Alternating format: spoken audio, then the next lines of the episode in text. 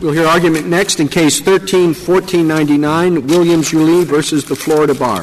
Mr. Pincus? Thank you, Mr. Chief Justice, and may it please the Court. Florida punished a candidate seeking election to judicial office because she signed form letters and a web posting soliciting contributions to her campaign committee, contributions that were completely lawful under Florida law. The First Amendment bars Florida from prohibiting that speech. Threshold question, of course, is what standard of review?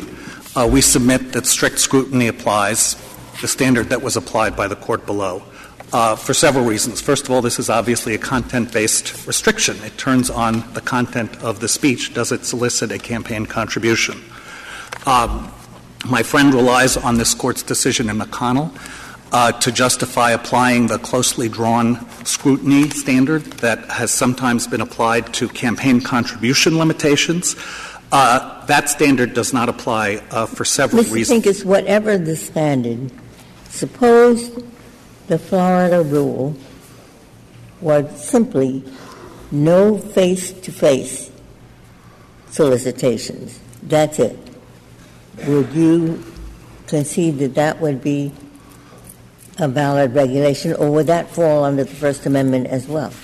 Well, I certainly would concede it in this case, Your Honor, because my client didn't engage in any face-to-face solicitation, so that would eliminate the sanctions against her. I want to understand your view of the scope of the First Amendment in relation to the selection of the election of judges. I think a state could adopt a prophylactic rule prohibiting face-to-face solicitation, certainly one-on-one solicitation, and perhaps, as some states have done, solicitations in larger groups. There might be some applications of that rule that that made that rule invalid as applied. For example, a face-to-face solicitation of one's relatives that have nothing to do with the judicial system in the state at issue.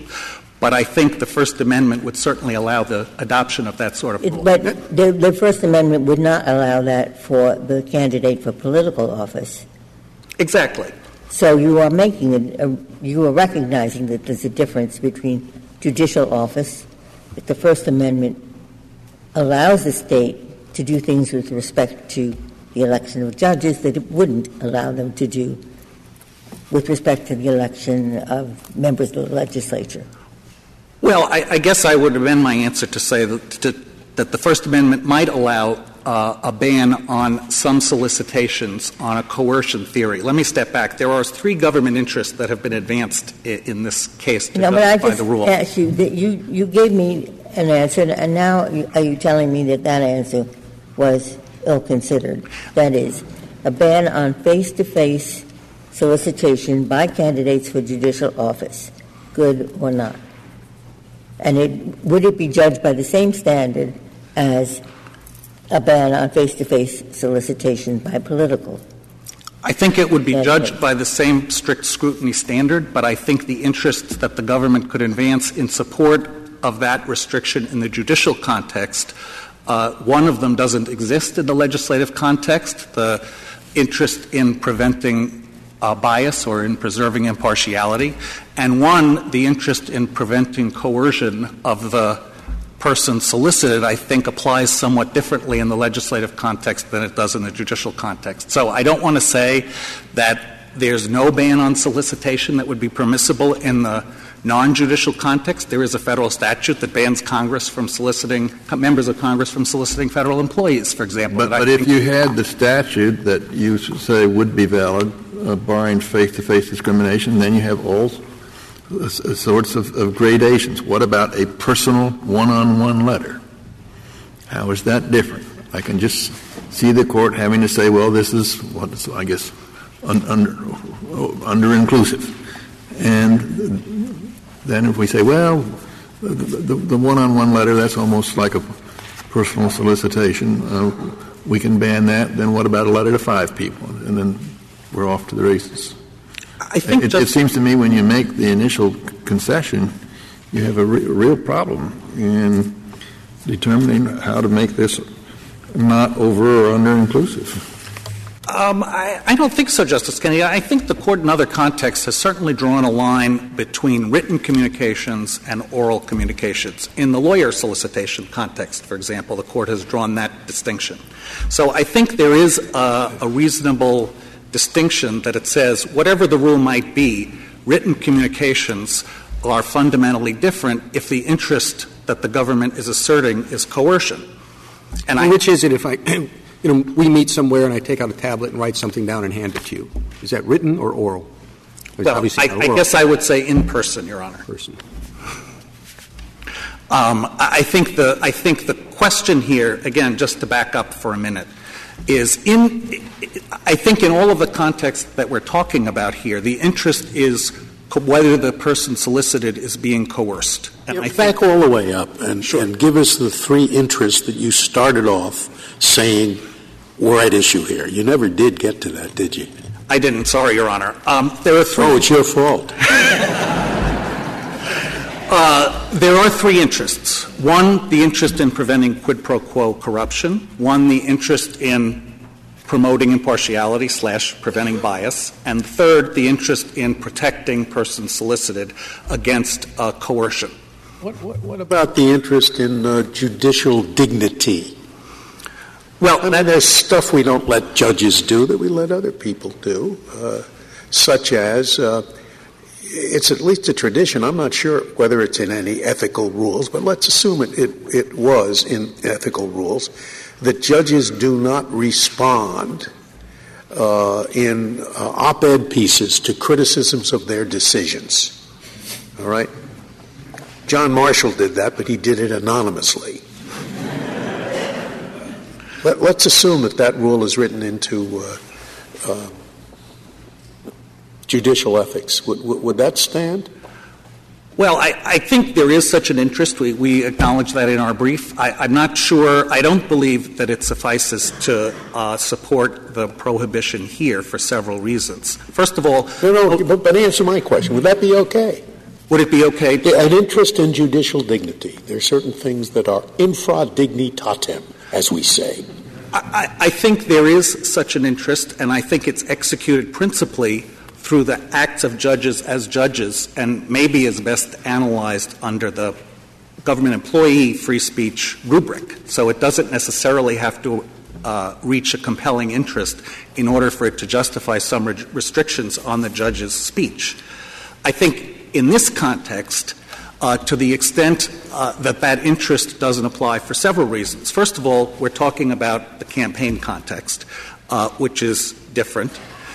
Second of all, to the extent that the interest would apply, here a fundamental principle of Florida's regulatory scheme is that judges may write thank you notes for contributions. So they can say thank you, but they can't say thank you. So if Florida law didn't let them do that, what I'm trying to find out is if you think you can have different rules for judicial elections than you can have for political elections. I mean, we're told by the Florida judges who filed a brief that they had a horrendous problem with corruption, and they wanted to get a handle on it. So they made this small step. Well, and to answer your question, Justice Ginsburg, yes, there can be different rules, because two of the interests that I mentioned, the interest in preventing impartiality and the interest in preventing coercion, apply differently in the judicial context. So I do think that in your hypothetical, could Florida prohibit in-person one-to-one solicitations or in-person solicitations to a group of some size, as states have done? Yes, I think they could do that, and I don't think that could be done for legislative or executive branch candidates. Suppose the state's view is we want our judiciary to be above the political fray. So we have this kind of restriction on putting themselves forward as a solicitor. Well, a couple of answers, Your Honor. I think the problem with a state having that interest is the state has adopted an election system that puts judges in the political fray. So as the Court said in its opinion in White, some things necessarily come with the fact that a state has made the choice to choose judges via election. and that includes the fact of an election and some First Amendment requirements that apply to election-related speech. So I think that's the problem with making that decision. A second problem is the particular scheme that Florida has adopted here, which, as I said, does allow the judge involvement in the contribution system. The judge can know who solicited, can know who gives, and can write thank you notes. So once Florida makes those decisions, the decision to prohibit — Well, how can the judge not know, especially if some states want disclosure? Is the judge supposed to not read the disclosure list? Everybody else does. He doesn't?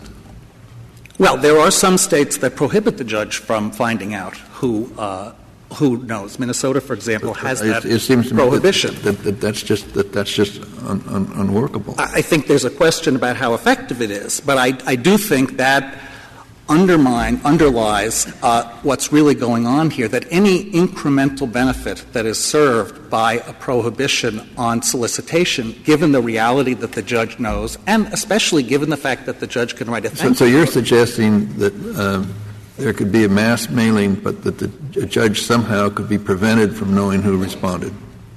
Well, that is the rule in some states. I'm asking you whether or not that is consistent with your theory of where we can draw the constitutional line.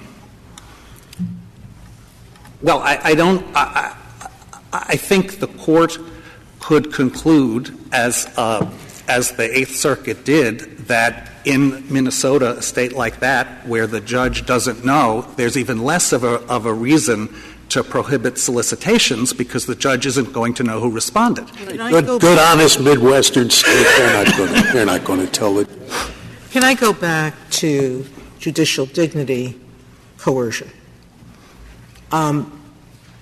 It's very, very, very rare that either by letter or by personal call that I ask a lawyer to do something, whether it's serve on a committee, help organize something, do whatever it is that I'm asking, that lawyer will say no. Isn't it inherent in the lawyer-judge context that people are going to say yes? Well, I don't think so, Your Honor. In this solicitation, although Petitioner was a candidate, there was no response. Well, but I think even if she was unknown, but I'm talking about this prohibition is dealing with an issue that does happen in the vast majority of cases. I guess here's the contrast, Your Honor, if I may. I guess the question is, what's the difference between that letter and the following letter that's signed by the members of the committee, which is totally permissible under Florida law? Dear Joe, as an attorney frequently appearing before the county court, we're sure you're concerned with the quality of the judiciary. Judge Jones personally asked us to serve on his campaign committee, and we're writing to ask you to contribute to his reelection. As you know, Florida law permits Judge Jones to thank contributors. I think once all those things are permissible, who makes the solicitation really doesn't make that much of an incremental difference in an area where we're talking about compelling interest. That's what you think. I can actually see how receiving a signed letter from the judge saying give or a telephone call or a personal meeting has an incrementally greater impact than a letter. Even today, I get a whole lot of campaign committee letters, and I just throw them out. If a candidate calls me or reaches out to me, I tell them I can't talk to them and I can't give, okay? But I have a reason and an excuse. A lawyer doesn't have that reason or excuse. And I think that's why at least one line that I think is permissible in my response to Justice Ginsburg is a line between written communications and oral communications, either one-to-one or in-person communications, one-to-one in a small group. I think the coercive effect, to the extent there is one, is clearly greater there. And the question in the First Amendment context, where we're talking about core critical speech, where the Court recognized, both in the charitable contribution cases in Schaumburg and Riley, as well as in McConnell, that it is the intertwining of substantive messages and requests for contributions that make both effective. Where you're severing that, there has to be a really good reason. And in the written communication context, at least, we submit, as Judge Sutton for the Sixth Circuit and as the 11th Circuit and as the Ninth Circuit have found, there isn't enough there.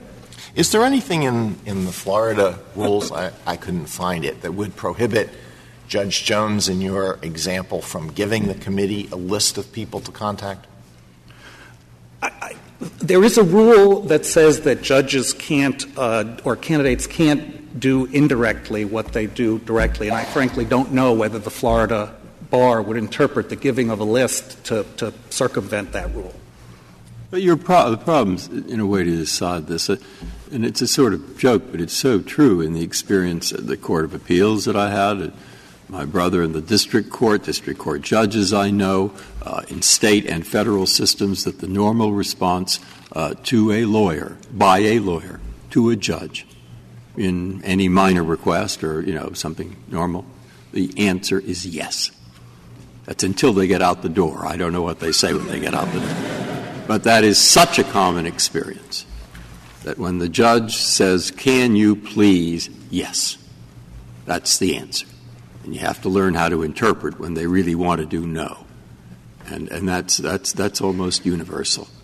And I thought that's why they're writing the rule the way they do.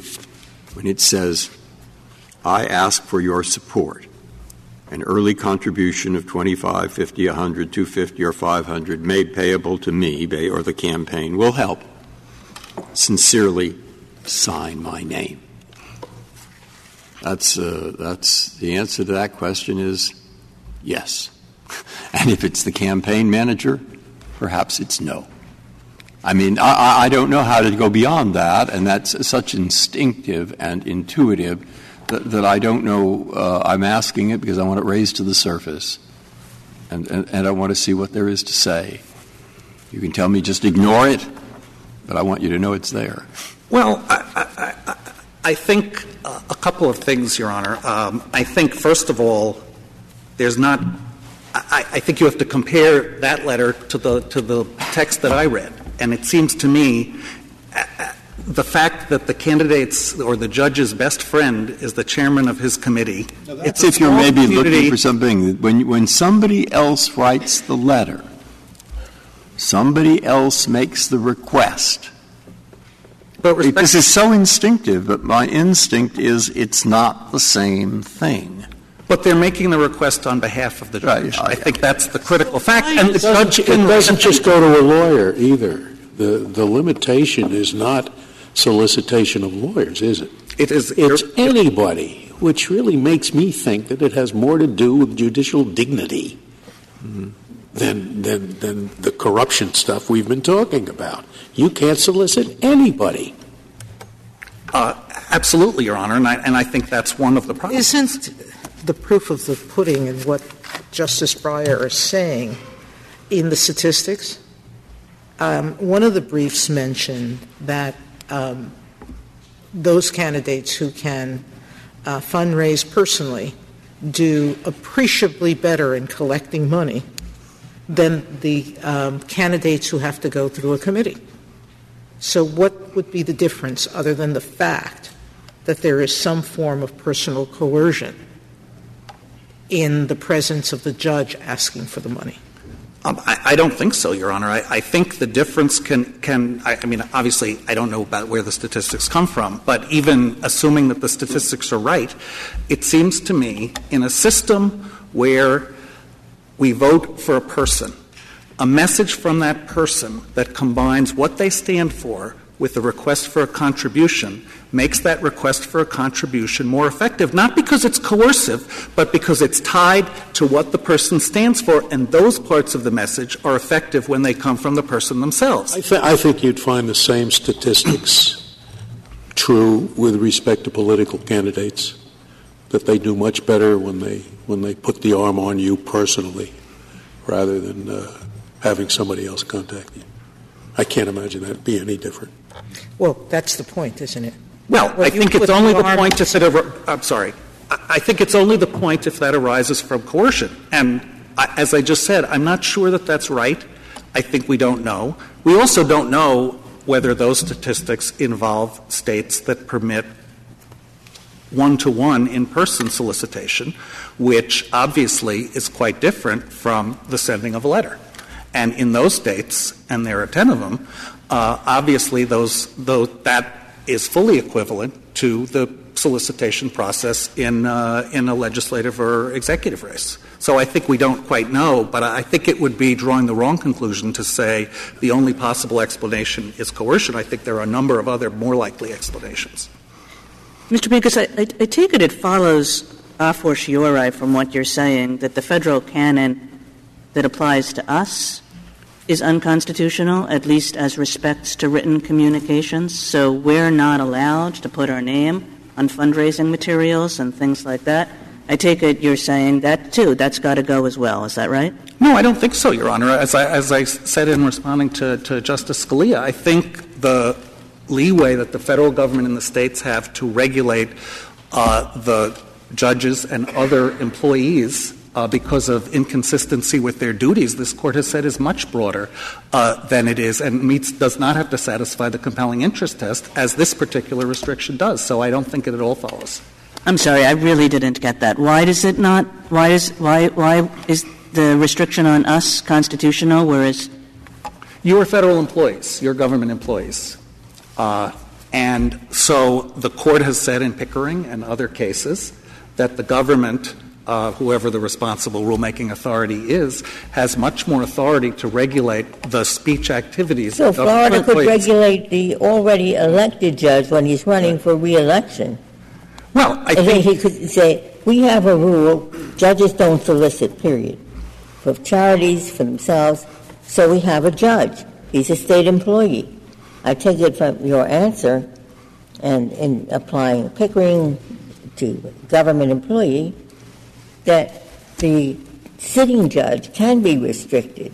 No, I don't think so, Your Honor, because I think this is speech in a different category, any more than the government can say we're going to use Pickering to respect the solicitation speech of a sitting congressman or state legislature. I think it is the election context and the fact that the state has chosen to choose its judges via election that triggers the protections. But, you know, I would think it's just the opposite, right, that in a case for federal judges, like you say, there's not really much of an interest. Who cares whether I solicit funds on behalf of my old law school?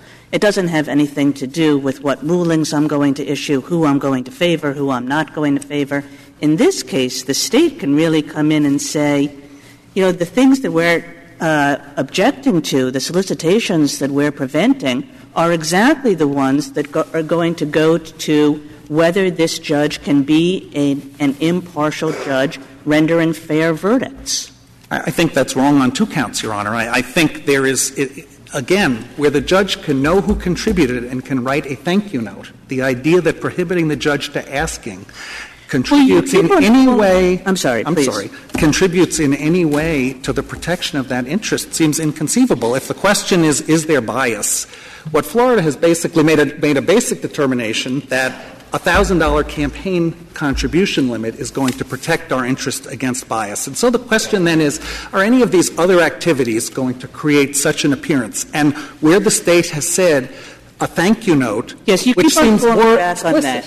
But, I mean, do you think it would be allowable for the state to say, no, even the chairman can't make those solicitations? So you keep on falling back, well, they allow the chairman or they allow the thank you notes. So now let's say, you know, the state says, look, we've been trying to do this because we've been trying to narrow the law in order to accommodate First Amendment interests. But if you're going to throw that back in our face, we'll apply it to the campaign chair, too. We'll apply it to thank you notes, too. Those will also be impermissible. Would that be constitutional? I think if the state wanted to adopt a system of public financing for judicial candidates, that it might well then be constitutional for the state to ban solicitations. But how about the answer to Justice Kagan's question?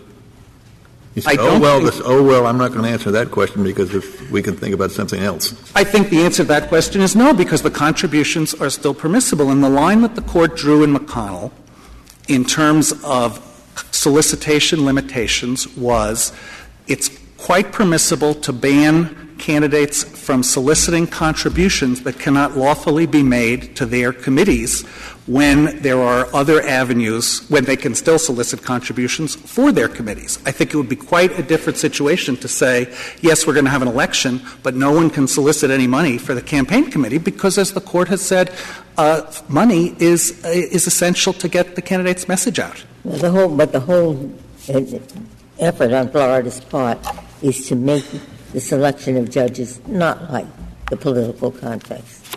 And what you're saying is that if they choose to elect their judges, they can do it only one way, and the same rules apply to the judges that apply to candidates for the state legislature. Well, respectfully, Your Honor, I don't think so. I think there are two distinctions. One is I do think once Florida says thank you notes are okay, it can't ban solicitations. It might have a better case to justify its state interest if it didn't do that. And I do think, as I said, the coercion rationale applies differently with respect to judges and would permit limitations that don't apply. If I may, Mr. Chief Justice, I'd like to reserve the balance of my time. Thank you, counsel.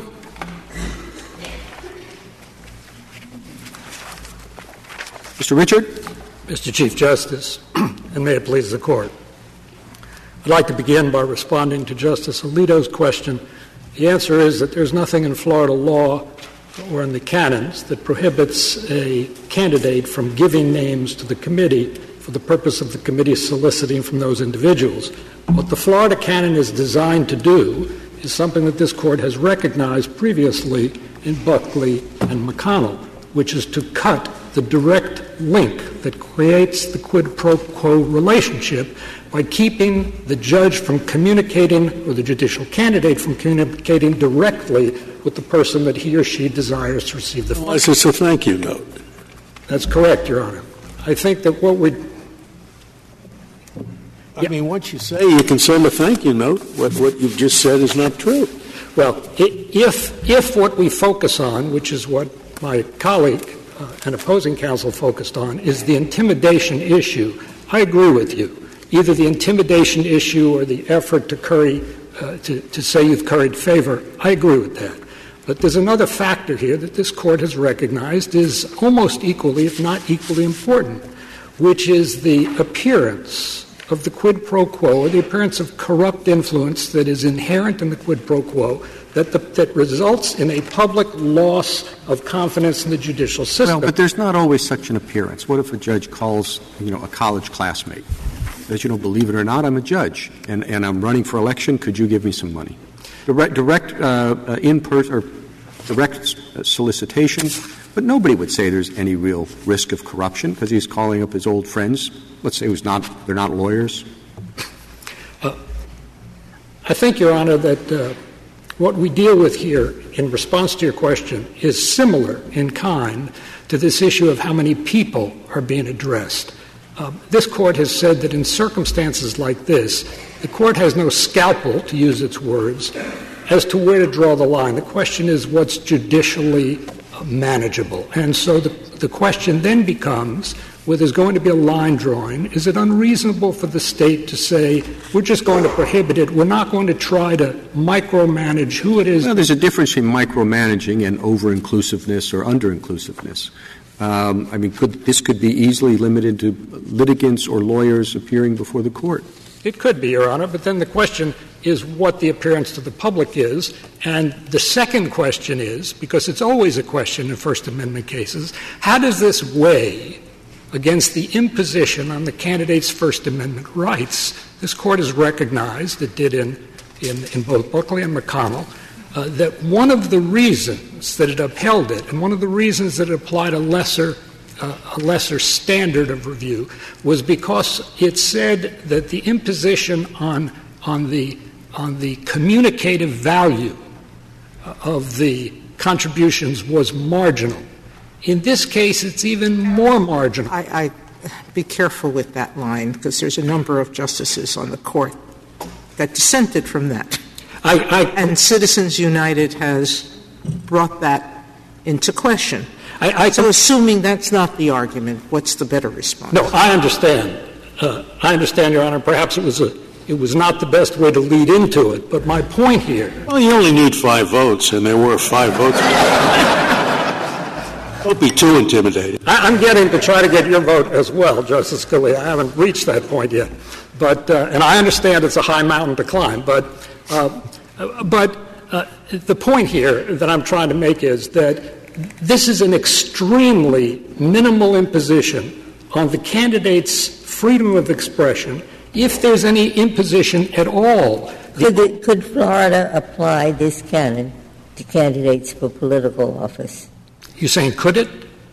Yes. If Florida says, we think it's such a good idea for the judges, we want to make it across the board, no candidate for political office can make a direct appeal for money.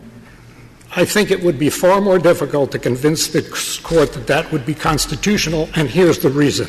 It's because of what Justice Kennedy has recognized as what he coined the good responsiveness and the bad responsiveness. In a democratic society, in a Republican form of government, candidates in the other two branches are expected to commit themselves in advance to certain positions and are expected to comply with that once they're elected in order to do what their supporters expected them to do, and they supported them with financial contributions and otherwise. When we're talking about judges, there is no good responsiveness to a supporter or a contributor. Judges are expected to be impartial regardless of whether or not a... Really? A judge can't campaign? So I'm going to be tough on crime?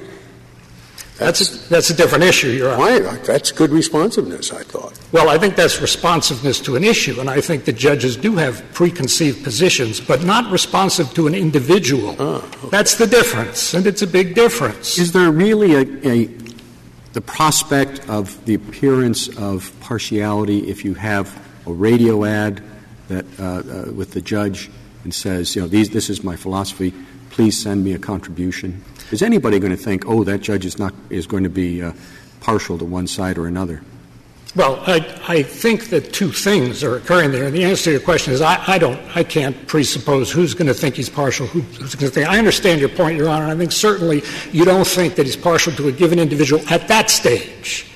But that solicitation is a solicitation of a quid. We'll go back for a second to me, because I actually think judges should try to keep their preconceptions under control and decide the individual case.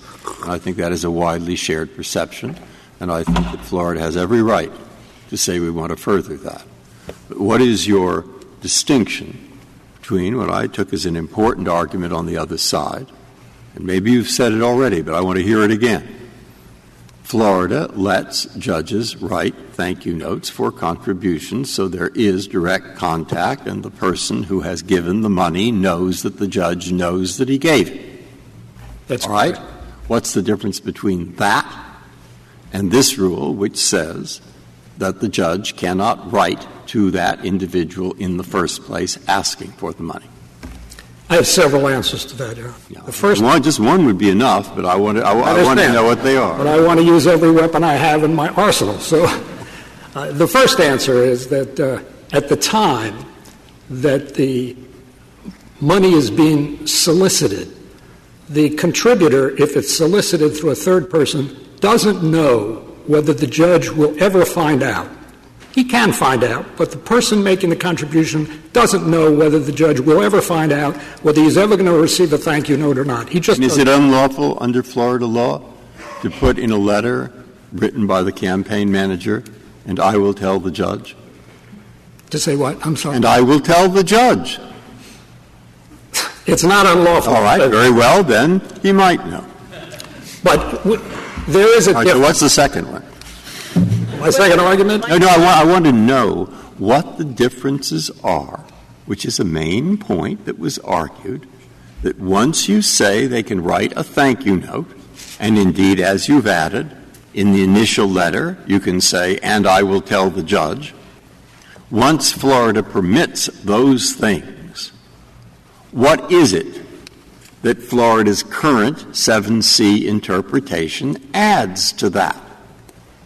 And if it adds nothing of significance, why is it constitutional? That's their whole argument. Yes. I want to hear your responses. Yes, Your Honor. That's the under-inclusiveness argument. And my response is that the under-inclusiveness argument has never been applied by this Court to say that I would prefer maybe there is no answer.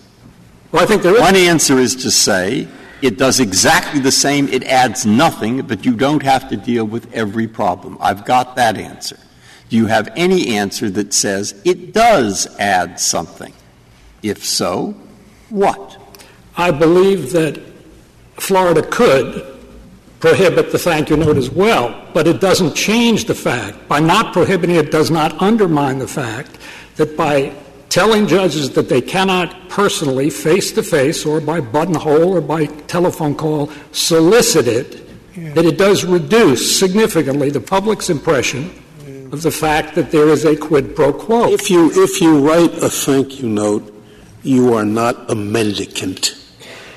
You are not going around holding your hat out, asking people for money. But you're not relying on that, are you? You're not relying on the judicial dignity, the dignity of the office that is held or sought.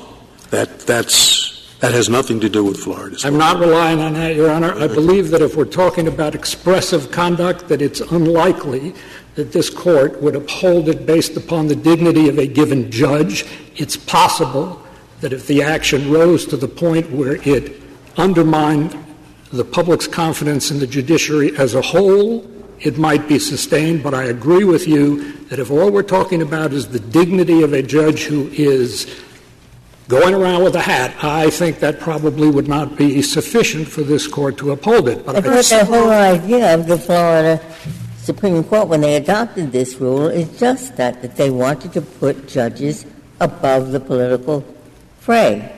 So they didn't want them to seek contributions. Call it dignity, call it the integrity of the judiciary, call it the public shouldn't perceive of judges as being political offices. So we shouldn't say an election for a judge is the same thing as an election to the legislature. The whole idea is to put the judiciary in a separate category. I thought that was Florida's idea.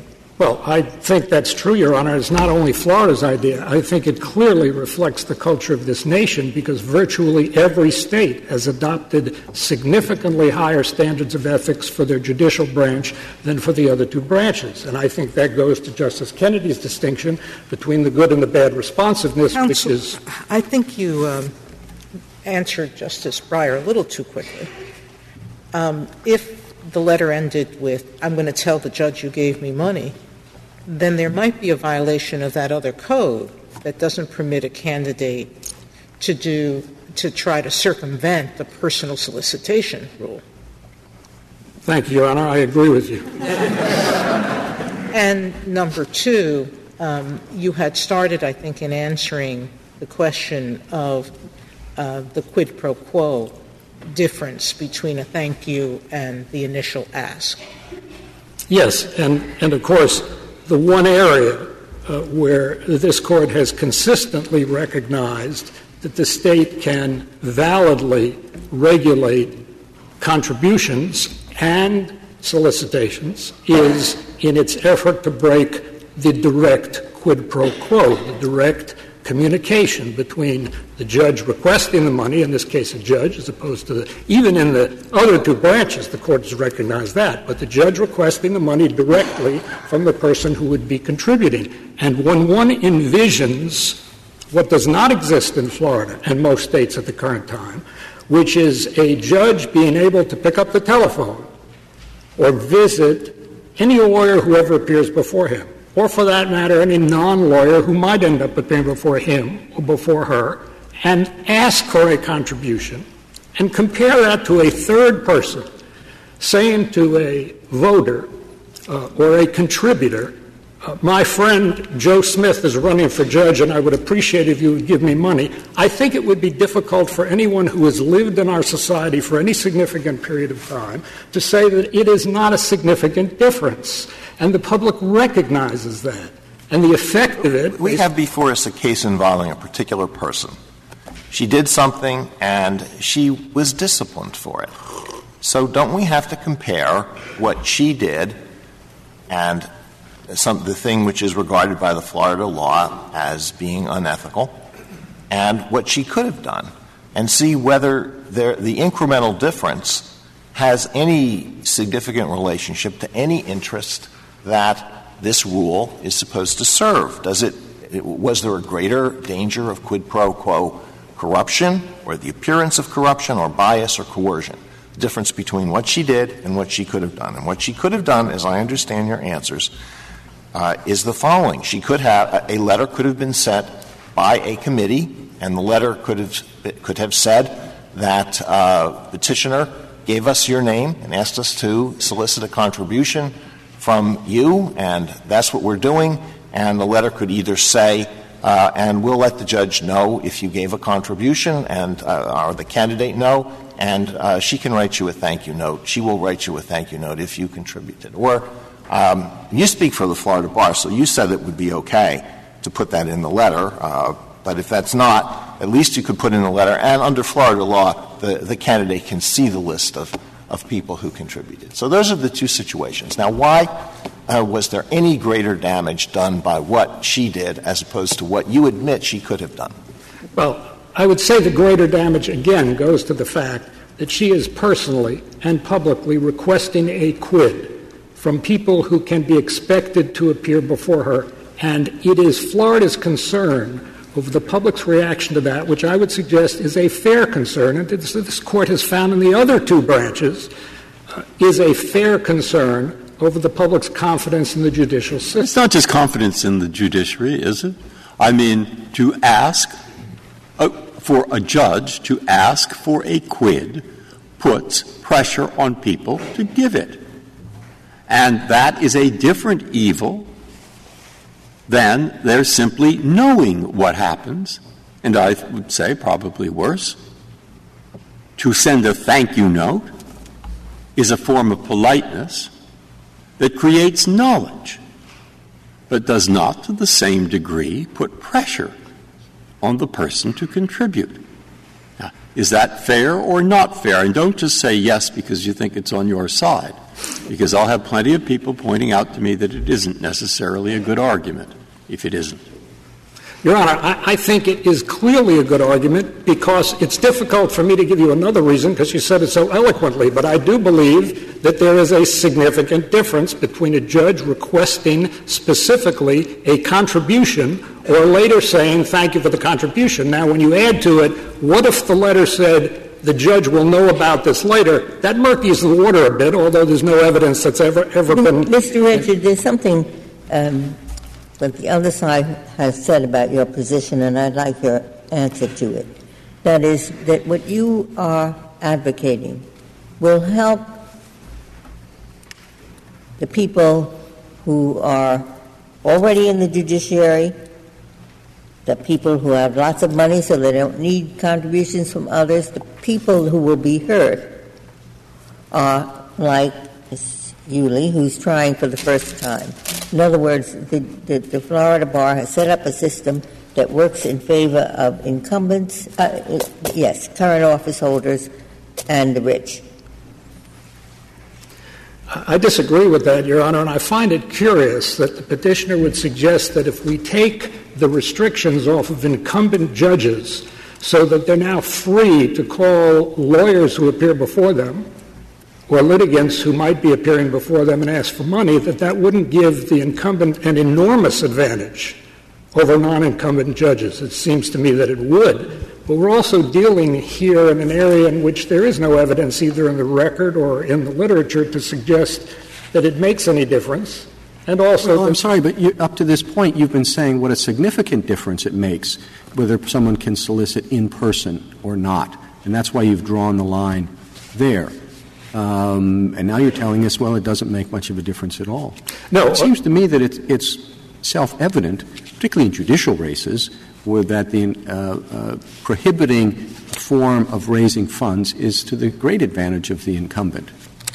Because the only way that in most judicial races the incumbents are going to be challenged if you have somebody who can get their own distinct message out.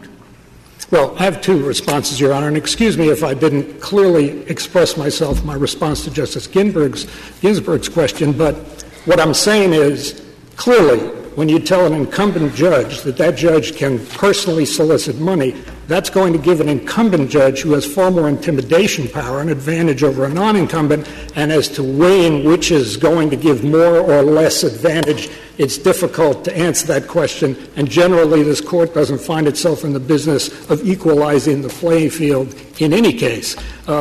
So I don't know that it makes any difference, but the other fact is that we have no evidence in this record or in the literature or in the case law to suggest that this is a factor under any circumstances. The other thing I'd like to comment, if I might go back to the question that Justice Alito asked me earlier, is I think that there is another linkage here that's important, which is this.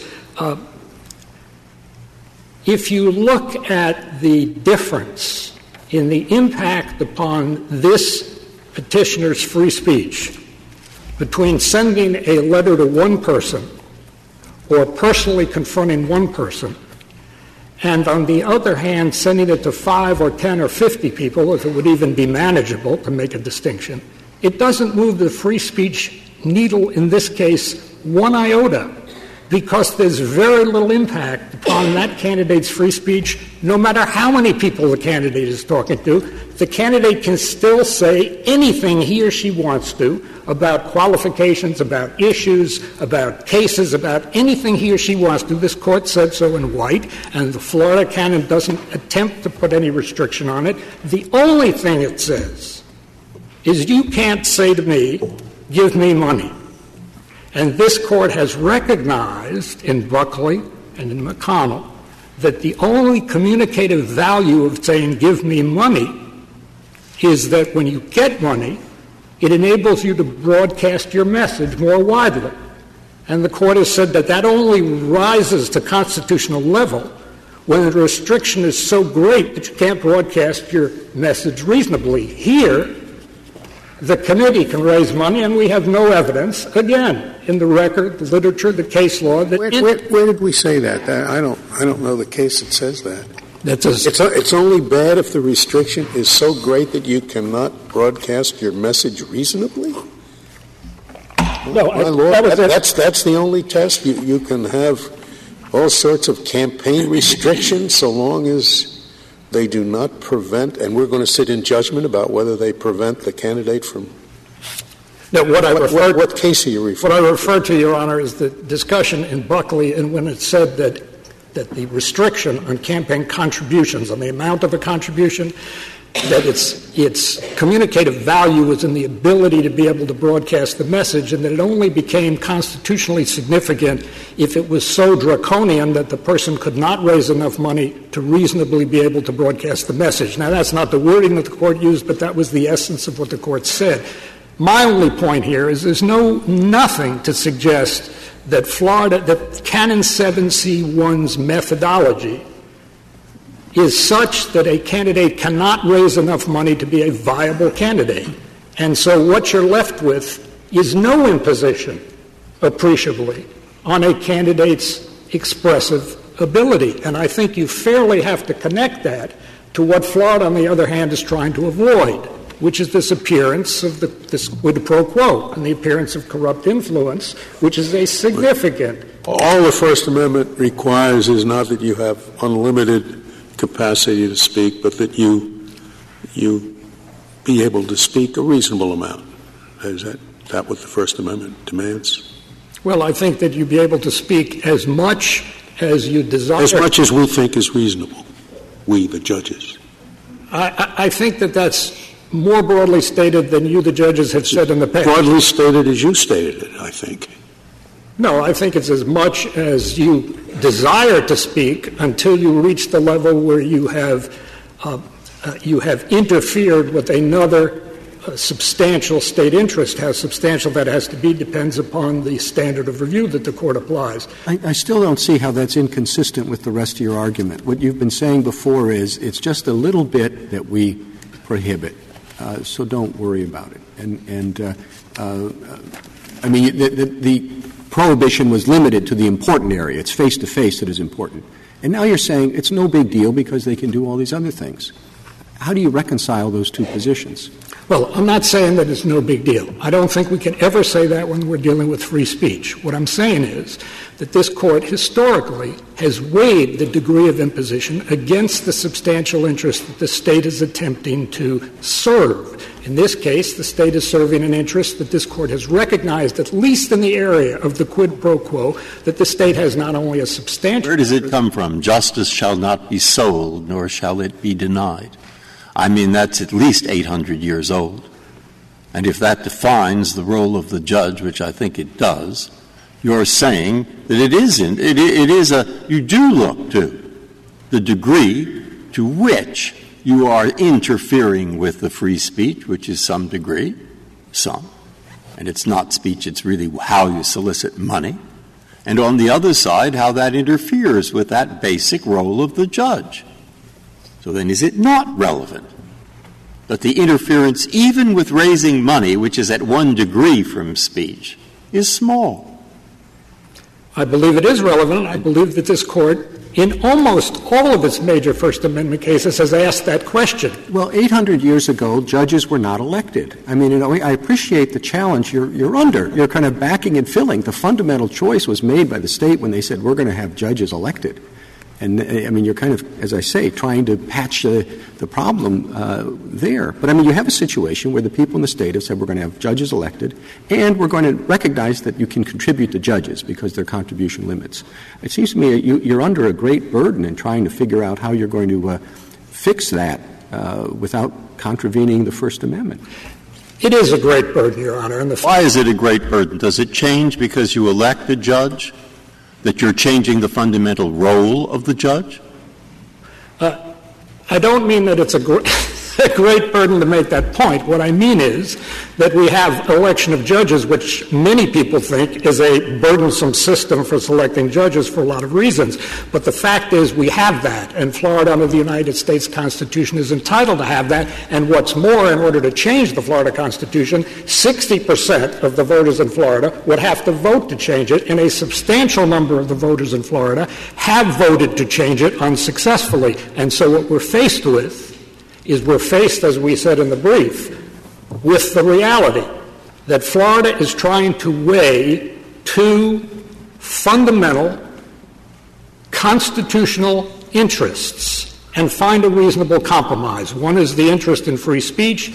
The other one is the undeniable interest, because it's essential to a stable democracy, of having a judiciary which avoids both the reality and the appearance of corrupt influence. If somebody looked at the contributions to the candidates in an election for county court judge in Florida, what percentage of the contributions would be found to have come from practicing lawyers within the county who appear before that court? That's not in the record, Your Honor. However, studies have shown, I think, not only in the county court but in all judicial elections, that the large percentage of the contributions come from practicing lawyers. And I think that that's where judges naturally seek the contributions.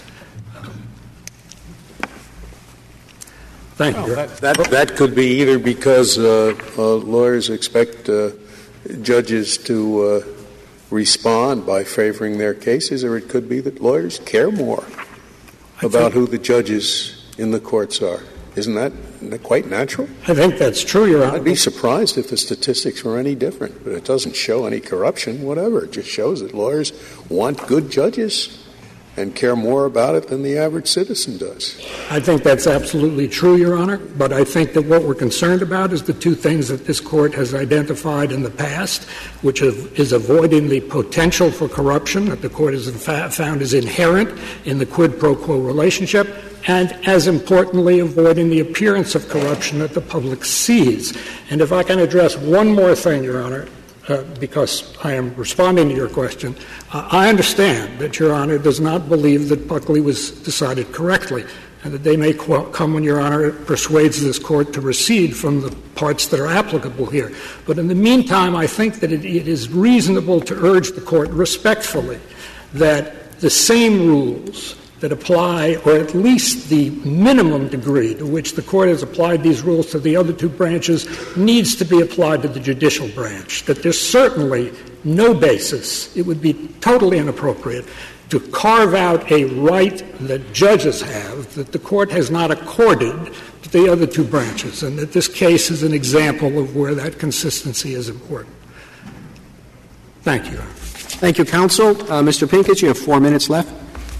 Thank you, Mr. Chief Justice. I want to start out by pointing out, because I think it's important, that all of the examples that my colleague used about buttonholing people in the hall and calling people one-on-one are one-to-one in-person or in-person over-the-phone solicitations, not the kind of written communications that are at issue in this case. And I think that's because it is very difficult to say that a written communication, it fits either of their two interests. And I think it's important to keep them separate. Well, is it, Mr. Pincus? I mean, suppose I'm a judge and I say, dear Joe, you've been in my courtroom many times, and I hope I've always been fair, and I know you're going to be here some more times in the future, and I hope I always will be fair, and you know I'm running for judge, and I'd really like a contribution of $1,000, signed Judge Smith.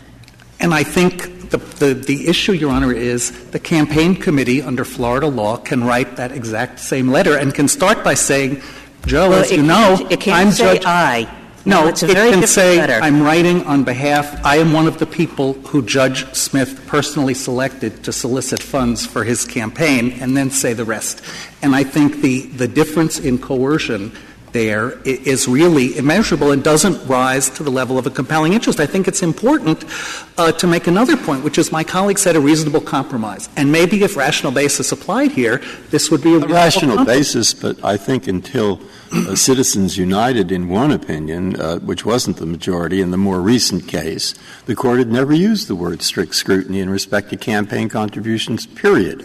And I don't think it's used the word strict scrutiny either, ever, in respect to First Amendment limitations, in respect to what judges say. Am I right about that or wrong? I'm not positive. Yeah, I think it did use strict scrutiny in White, Your Honor, and I think that was the case about what judges say. In White, it says G. Wow. But it also has used the strict scrutiny standard with respect to charitable solicitations, and I think it would be an odd state of affairs if charitable solicitations got less protection under the First Amendment than election-related solicitations, given that election stands at the core. Did you say that right? The other way. That charity? Yeah. More. Yes, yeah. That it should get more protection. I'm sorry. And just to go back to Justice Breyer, your question about coercion, I think it's important to separate coercion and quid pro quo because they get mixed up. Quid pro quo and preventing the appearance of quid pro quo corruption is an interest the Court has found compelling with respect to all elected officials. So I think if you accept my colleague's argument that preventing the appearance of quid pro quo corruption is sufficient to ban solicitation, then there's no reason why Florida couldn't say, such a great idea, we're going to apply it with respect to legislators. I think the focus here, I think, really ends up being on coercion, not on the preventing of corruption. I'm sorry. Your opposite party did make the point that the legislative process presumes influence and presumes coercion, putting the arm on people to help you get into office, to maintain a position that you've promised you'd maintain. But that's not the focus of a judicial election. Well, I think corruption — I hope you don't want someone who keeps to a position merely because you gave money. That goes to a different question, Your Honor, I think, which is bias. And I think there's a difference between quid pro quo corruption, which is a quid pro quo deal, corrupt deal, and judges being unbiased. So I think my colleague refers to quid pro quo corruption because I think he wants to use the court's analysis in McConnell, which I think is inapplicable anyway. But I don't think it's possible to say that quid pro quo corruption should be the basis here. Thank you, counsel. The case is submitted.